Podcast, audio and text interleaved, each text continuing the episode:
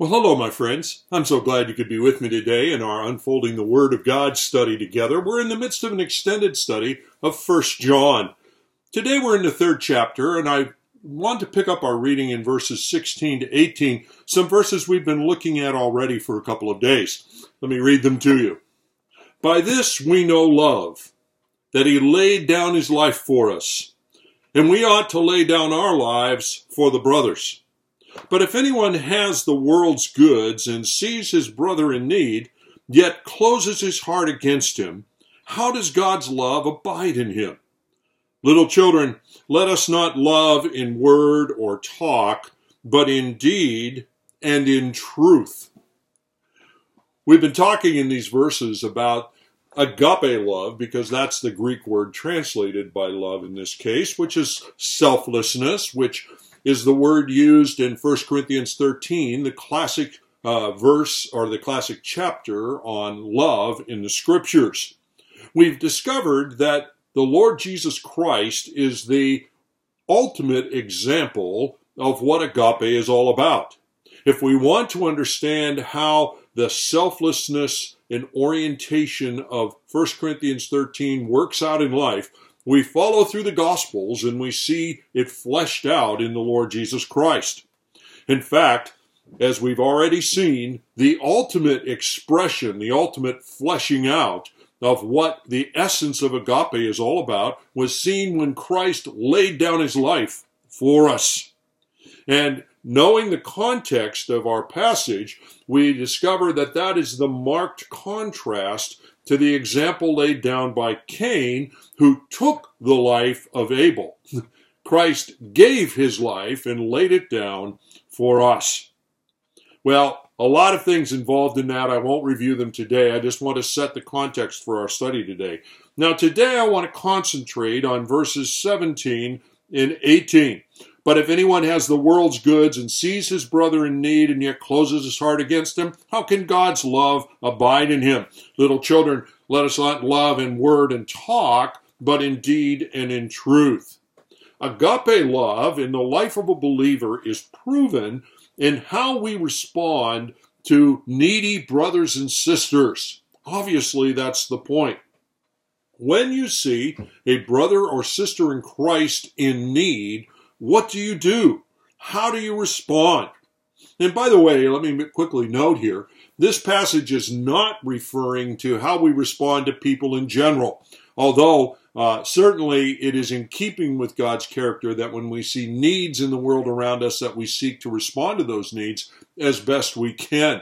But this passage is not this general comment about how we respond to the world. It is focused on the body, on the church of which we are a part, or that circle of Christians of which we are aware. What do we do when we see within that circle an obvious need in the life of a person? In your local church, perhaps, in that closer circle of believers? No, there's a place where you would know enough about an individual to see a true need.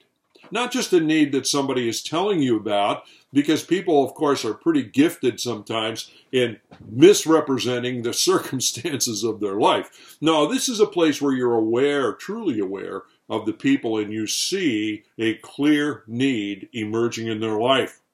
Now, it doesn't get much closer to home than this, does it? God is turning our attention to that circle of people within our church, within that sphere of Christians of which we are truly aware. And he says, listen, what do you do when you see a clear need within their life? What happens to your soul? What happens to the deepest level of your heart when you see that need? And the passage tells us there are two possible options here, two possible responses within an individual's heart when they see the brother or sister in need. And talking about the believer now, two possible responses within them. Number one, a person can make a choice, as it puts it here, to close up our heart. Closing up our heart. Which means within the life of a believer, we see that need and we make a conscious decision to ignore what's stirring in our heart, which is agape love. Remember, that's the context here. We make a choice to close it off.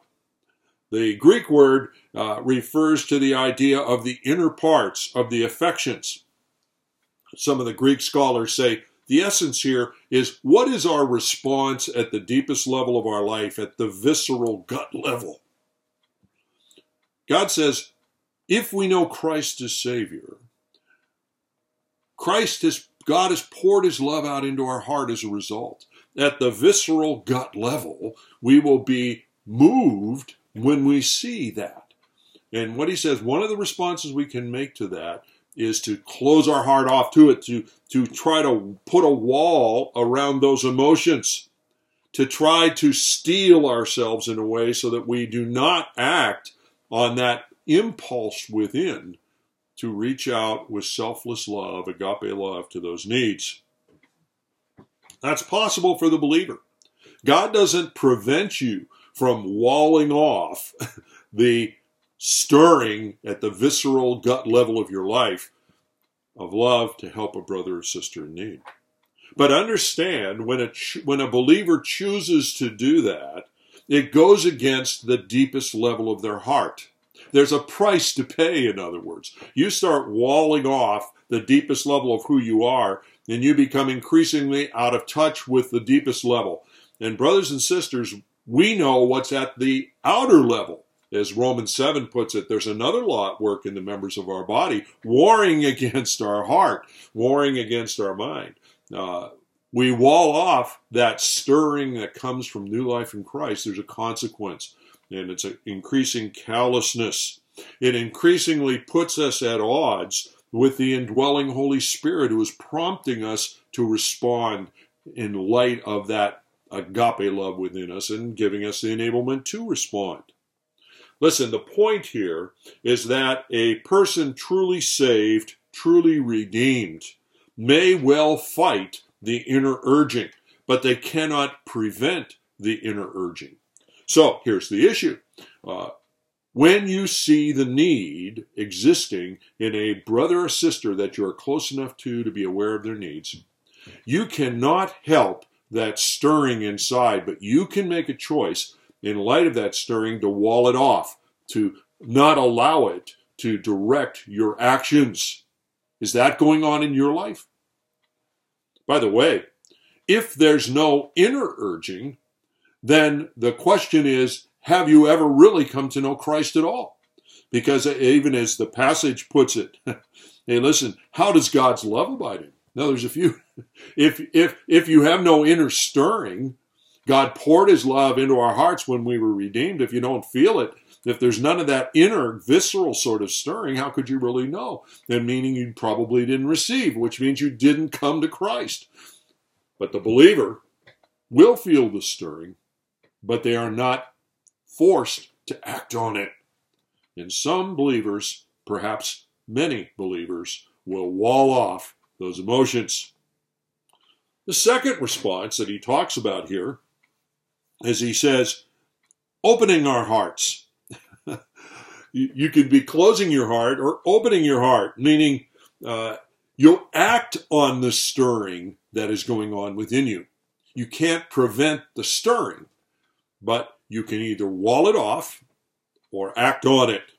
A believer can decide to open their hearts to that stirring of agape. Now, by the way, this means more than simply saying, well, yeah, I'll feel that compassion, that pity for some brother or sister who's really in need. Because true agape requires much more than emotion. It requires much more than words. It's not enough for us to feel sorry for brothers and sisters. And it's, by the way, not enough for us to feel affection for brothers and sisters, because agape love is a pragmatic sort of love. It is a selflessness expressed not only in our emotion, but in our action. And so God says, listen, if you feel the stirring within when you see the practical need out there, I want you to do more than simply feel compassion. I want you to do more than merely feel pity. I want you to act on it. I want you to do something. Agape requires an action, not only an attitude. God says, what's your action? And the focus, by the way, is on people that we truly know. He says, when you truly know them and you see the need, act on it. Do what you can do. By the way, C.S. Lewis one time said it's easier to love humanity than individuals. In other words, we can profess some compassionate care for the world around us without having to act on it. But when you see an individual that you care about and you know, and they've got need, God says you got to act on it. James chapter 2, verses 14 tells us something similar. What good is it, my brothers, if someone says he has faith but doesn't have works? Can that faith save him? If a brother or sister is poorly clothed and lacking in daily food, and one of you says to them, go in peace, be warmed and filled, without giving them the things needed for the body, what good is it? Now, here's the principle. Are you acting on the stirring of agape when you see human need around you? Now, let me conclude this way. None of us will do it perfectly. And therefore, we are going to feel guilt and conviction because we will be very mindful of the times that we have not acted as God has called us to. How do we resolve that? Well, join me tomorrow as we continue further in our study of 1 John, because the third chapter, beginning in verse 19, begins to talk to us about how to calm our condemning heart. Join me then, won't you? God bless.